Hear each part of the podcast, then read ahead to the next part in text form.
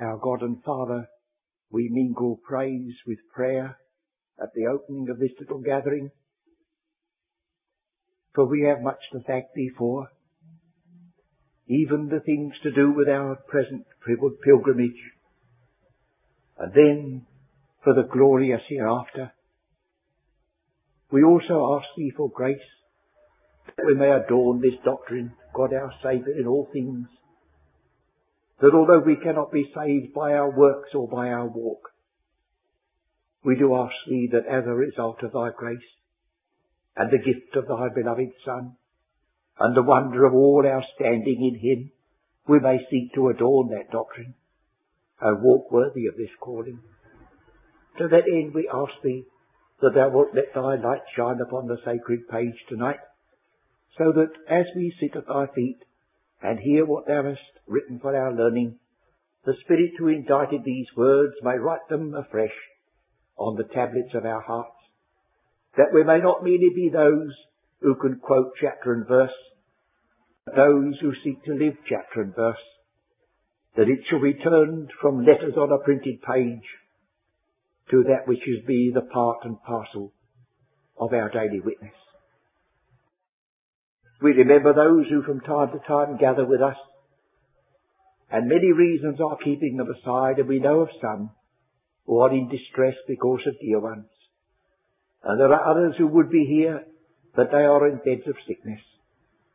And we think of others of whom we do not know the reason, but bless thee, they cannot be beyond thy care, and thy watchful care over them we ask, as if we ask it for ourselves. We pray thee too to bless the messages that go forth from this place on these Wednesday evenings to the folks who should be listening in Wisconsin, to the tape recording uh, witness to the wonder of this glorious calling that we rejoice in this chapel. We are very conscious of our unworthiness for so high a position, but we're very conscious that no worthiness of ours could ever make us We bless thee, we're accepted in the beloved.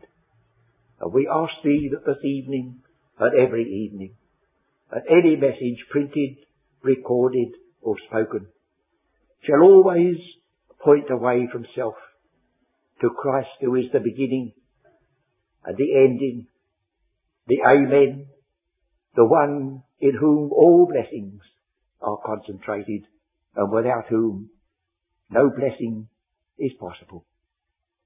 Once again we put ourselves into thy keeping for this night. Pray that thou wilt bless the hour we spend together with thine open book and blessing thee that we are still able to have an open book. There are many who envy us already. Hear us in these things and keep us in thy peace. We ask it for Christ's sake. Amen.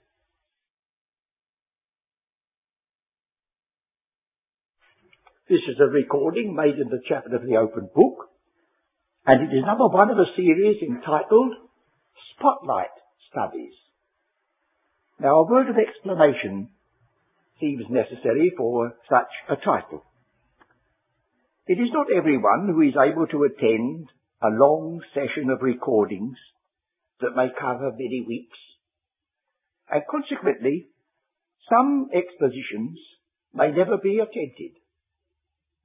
What I hope to do in this series is to pick out some outstanding passages from books, epistles, prophecies, whatnot, and hope that as a consequence of the study of that spotlight passage, those of the, you who are listening may be prompted to adopt the Berean attitude to search and see what lies on either side, and so it's a sort of an endeavour to trap you into searching the scriptures for yourselves if you're not always able to spare the time to attend tape recordings that occupy weeks and weeks to get through the subject.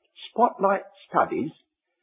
We open this evening with a spotlight study as far as you can speak like that of such a passage of Romans the eighth chapter. Romans the eighth chapter is the quintessence and summing of this glorious epistle. And not only of this epistle, but of practically the whole of Paul's ministry apart from the revelation of the dispensation of the secret, which does not fall under the heading of doctrine, but dispensational truth. Now when we had, I had opportunity of speaking at these meetings before, I was rather dealing with a few passages in Galatians. And the epistle to the Galatians is an epistle written red hot to defend the truth against all odds of, of this uh, central teaching of the apostles' justification by faith. But even there, in that uh, first chapter, when the apostle is speaking to these Galatians, he said, when it pleased God to reveal his son in me that I might preach him. So however much he was disturbed at the way in which these folks were being sort of sidetracked, he still emphasized the fact that it was the Son of God at the commencement, and it was the Son of God that filled his ministry. And it may be of interest to you to know that in the prison epistles of the Apostle Paul, which give us the great revelation of the mystery, the word, the title Son of God comes only once. Now sometimes the scripture emphasizes a, a teaching by repetition, and sometimes it emphasizes it by one solitary passage. And the solitary passage is in the unity of a faith which is the acknowledgement of the Son of God. And there it stands. And I'm saying that because this evening we're looking at Romans the eighth chapter rather as a whole, and you will discover that it is like a string threaded with beads, and every bead on the, on the string contains the reference to the Son. And uh, I think we will commence by noticing that feature straight away.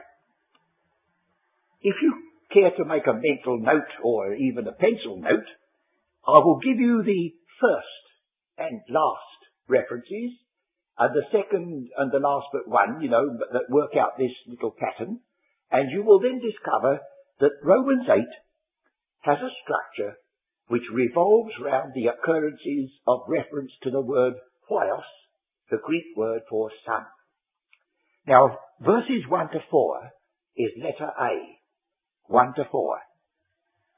There is therefore now no condemnation of them which are in Christ Jesus, who walk not after the flesh, but after the Spirit. For the law of the Spirit of life in Christ Jesus hath made me free from the law of sin and death. For what the law could not do, in that it was weak through the flesh, God, sending his own son. I'll stop there. That's the point. The answer is not a long drawn out doctrinal statement, but a person. The sending of his own son. Now this, the last section is verse 31 to 39.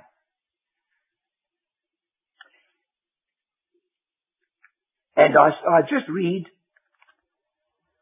verse 31 and 32. What shall we then say to these things, If God be for us, who can be against us? He that spared not his own son, but delivered him up for us all, how should he not with him also freely give us all things? So Romans 8 emphasizes his son at the beginning, his son at the end, one that was sent and one that was spared not. He spared not his own son. Come back to the next member. Verses 5 to 15. For they that are after the flesh do mind the things of the flesh, but they that are after the Spirit, the things of the Spirit. And not, not reading the whole section right through, we read uh, verse 14, For as many as are led by the Spirit of God, they are the sons of God. So we have the sons of God. We have the Son of God in the first and last flags, the sons of God led by the Spirit. Now should we look at 29 and 30? 29 and 30. this balances 5 and 15.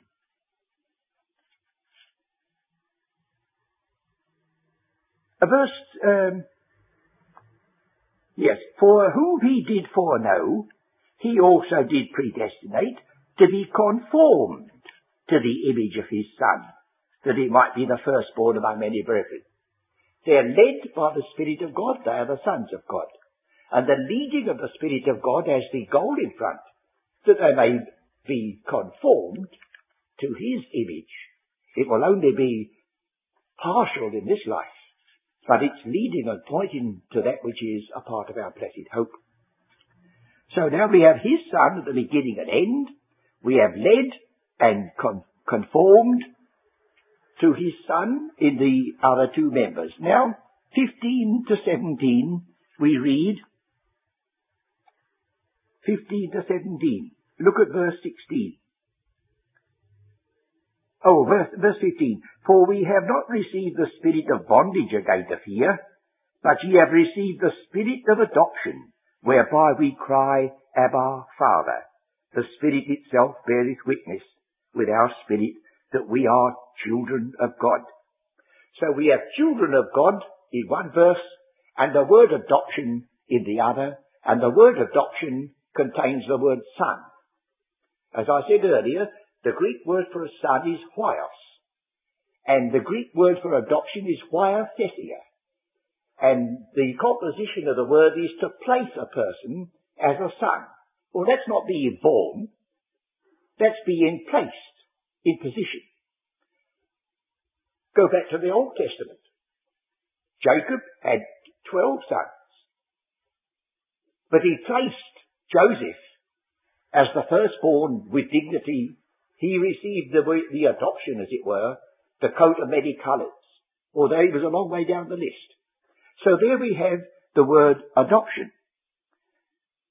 Now in um, 22 to 28, 22 to 28, we have, uh, let me just, oh, verse 23 will be enough.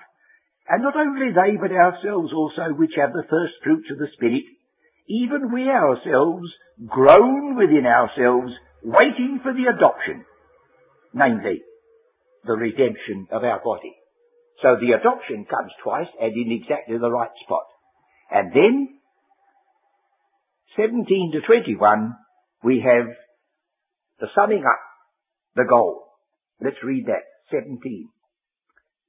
If children, then heirs, heirs of God, and joint heirs with Christ, if so be that we suffer with him, that we may be also glorified together. For I reckon that the sufferings of this present time are not worthy to be compared with the glory which shall be revealed in us. For the earnest expectation of the creature and possibly creation waiteth. What for? The manifestation of the sons of God. So there we have seven sections in this Romans 8. The first and last stress his son. Then we have led by the Spirit or conformed to his image. We have the Spirit itself mentioned twice in connection with adoption. And then we have the goal. The manifestation of the sons of God. And we must link that, of course, always with the manifestation of the glory of the Son of God in the coming of Christ as revealed in the epistle to the Colossians and elsewhere. Well, that's an endeavour to sketch out, just in front of you, the fact that this chapter has got that composition and emphasises and brings it to our notice so that we cannot avoid it, that the Son of God and sonship is the goal as it's the basis of all our hopes. Well, now let's notice another feature. Chapter 8 begins with this. There is therefore now no condemnation. The word therefore is a logical particle. And of all the writers in the New Testament, the Apostle Paul uses these logical particles most. You must never, as it were, slip by them. But notice, The strange fact. He says in verse 24 of the preceding chapter, O wretched man that I am, who shall deliver me from the body of this death? I thank God through Jesus Christ our Lord, so that with the mind I myself serve the law of God, and with the flesh the law of sin. There is therefore. There is therefore. How does it arise logically? Well, I think we must look a little bit further. Can we look further by turning back? Well, at least we'll try to. Romans the fifth chapter, which we partly read as our lesson, opens this central section of Romans. Now that's taking another thought. The outside section of Romans deals with sins with an S on the end. And the inside section of Romans deals with sin itself. And the apostle Paul, who may have been free from many sins after his conversion, as a decent Christian man would be, was terribly conscious of sin within. That nothing he did could stop. Nothing he did could eradicate. But he had to face it. So here we have a man who confesses of like passions or infirmities as ourselves. And so in, in the 15th, in the fifth chapter, condemnation comes in upon all men. Condemnation. And chapter 8 says, there is therefore no condemnation to them which are in Christ Jesus. Now, he, all the time, the apostle, at least the Spirit of God, if, if the apostle didn't keep it in his mind, had this. That in Adam, it's condemnation. But in Christ Jesus, no condemnation. But what about the intervening chapters? Well, they are not so much the teaching given positively by the Spirit of God, but the Spirit of God anticipating objections. Now, it's all a part of Scripture, but you see, some parts of Scripture positively teach you, and some parts of Scripture express what you may have thought sometimes, and meets it. Well, that's a good thing, isn't it? So, would you notice? Chapter 6. What shall we say then? Shall we continue in sin, that grace may abound? God forbid. And what's his answer? A long, drawn out rigmarole? Oh, no, just the word dead. How shall we that are dead to sin live any longer therein? That's his argument. And it's the only one. But don't you see? Because there is no condemnation to them which are in Christ Jesus, it doesn't mean to say they are now a sinless lot of people walking perfectly in complete harmony with all the mind and will of God. That isn't so. This man himself confesses in this, these two chapters that when he would do good, evil was present with him. Oh, wretched man that I am, he said. What shall I do about it? Isn't it good that that's been recorded, that even the Apostle Paul had that fight within? But it didn't alter the fact that out of Adam and into Christ, meant out of condemnation into no condemnation. And you will find in chapter 6 and 7 there are four of these objections. And they all end up by saying, God forbid. And um, in chapter 7, he takes an illustration. Know ye not, brethren, for I speak to them that know the law, how that the law hath dominion over a man as long as he liveth. For the woman which hath a husband is bound by the law to her husband as long as he liveth. But if the husband be dead, she is loosed from the law of her husband. Did I say just now his answer was, how can you live in sin if you're dead to it? Here he's again at it, see. You don't accuse that woman of being an adulteress if her husband is dead. So he says, you, Jewish ones with sensitive feelings about the law of Moses, don't you think that I'm telling you that your salvation is merely because you've changed your opinions or you embraced a new doctrine? Oh no. No, no.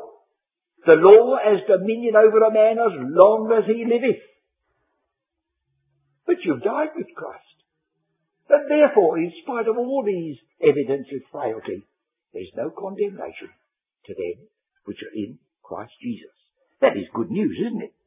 And so we find these objections running through these two chapters. So, having gone to that extreme, he picks it up again. There is therefore now no condemnation. Do you notice that it's now? He's not merely looking forward to the glory. He says now. You'll notice that there are several features where this word now is important. Chapter 5.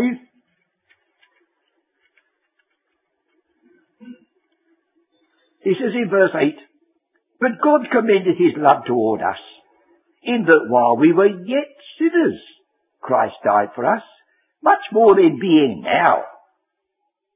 Now, when we were yet sinners, no turning over new leaf, no experimenting to see whether you could be good enough. No, no, he says, while we were yet sinners, much more than being now justified by his blood, we shall be saved from wrath through him, and so on. And again, in uh, chapter 6, 21,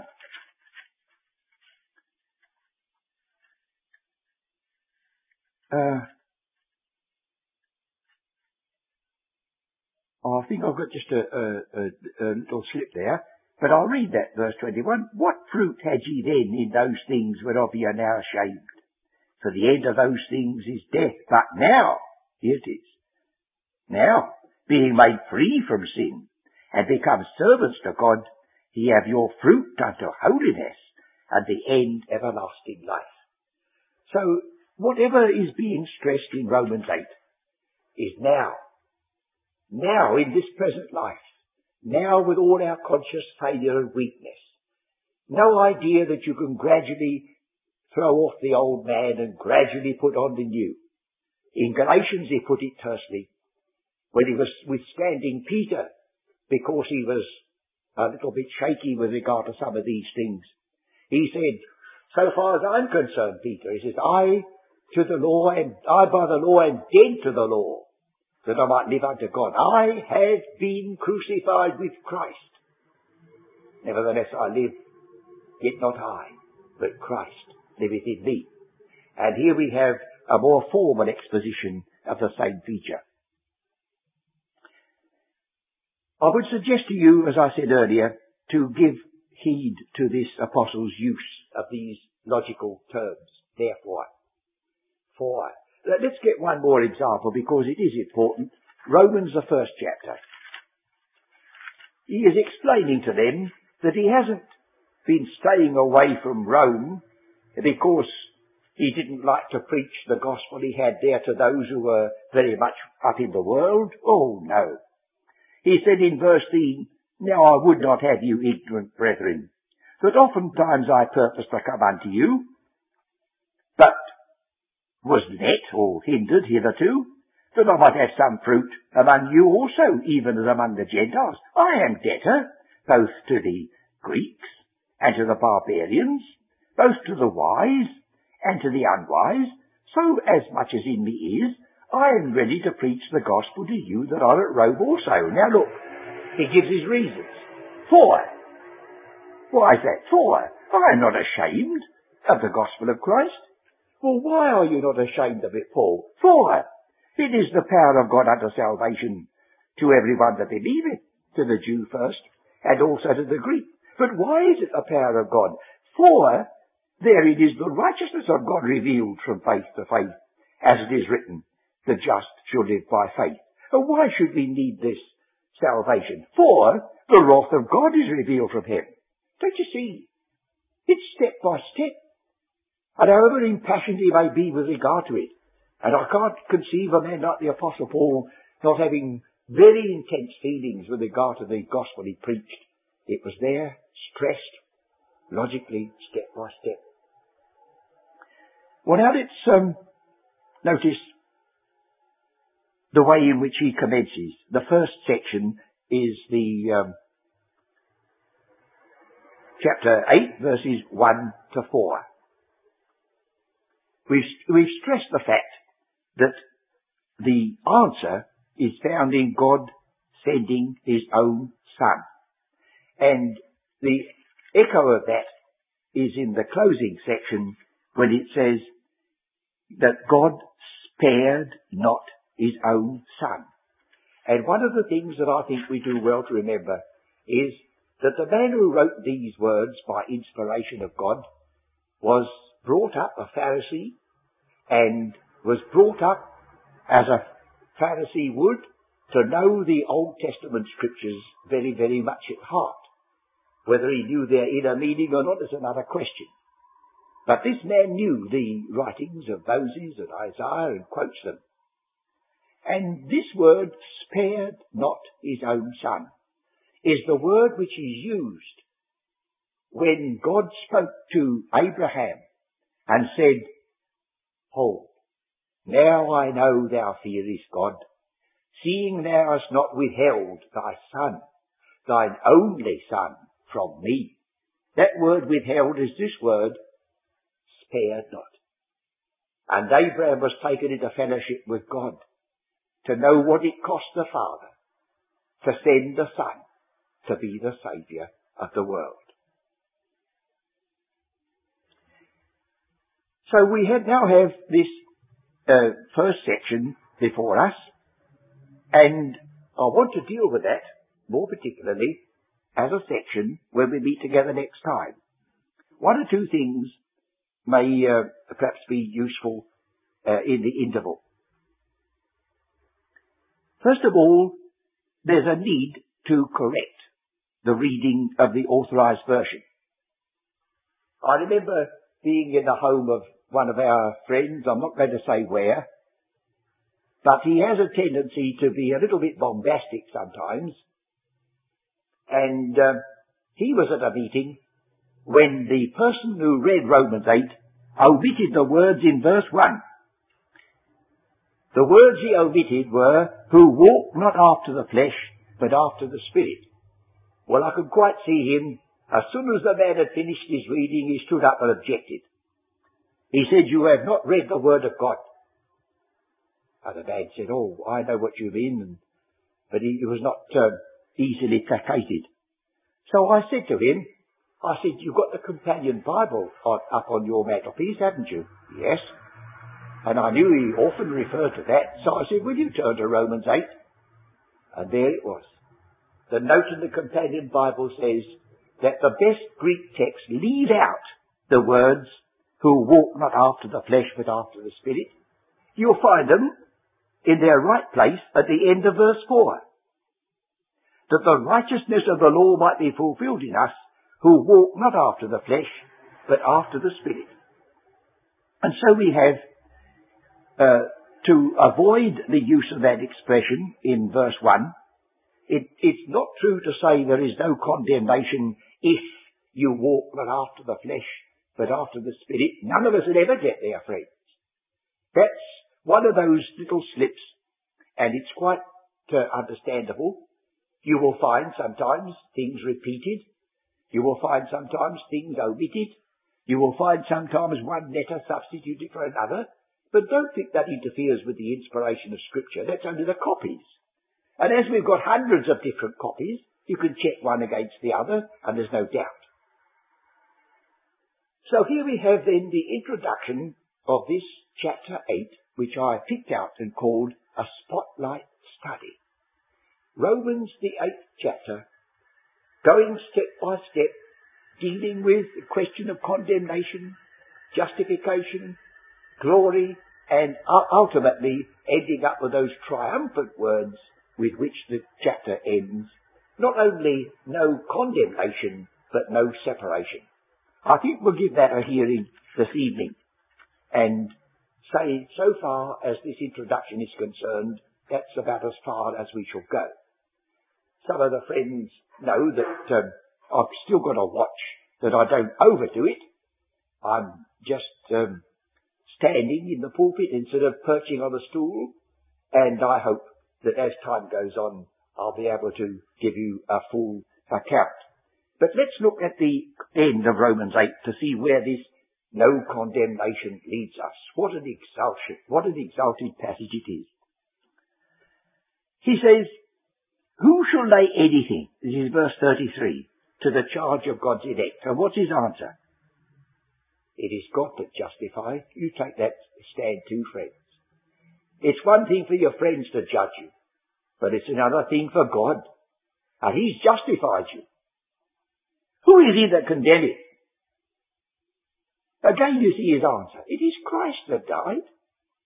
Yet rather that he's risen again. Who is even at the right hand of God? Oh, Who also maketh intercession for us. Look at the steps. He crowds in there. That's for us. Then he says, Who shall separate us? Who shall separate us from the love of God? From the love of Christ? And so he says in verse 38, I am persuaded.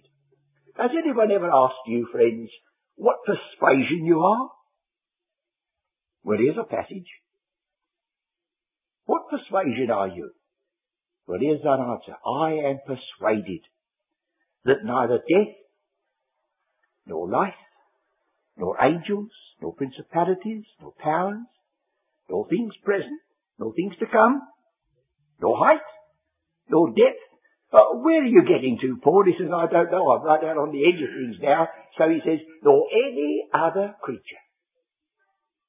Even though he couldn't name them. He's scanned, as it were, space. And he's looked them all over. And he says, not one shall be able to separate us from the love of God. Does he stop there? Some people do. But there's no love of God manifested or enjoyed by us or manifested by God apart from His Son. So it's the love of God which is in Christ Jesus our Lord. So we'll take that, I hope, as a beginning. These spotlight studies are not to be lengthy. These spotlight studies are to focus attention upon outstanding passages in books that we love and enjoy.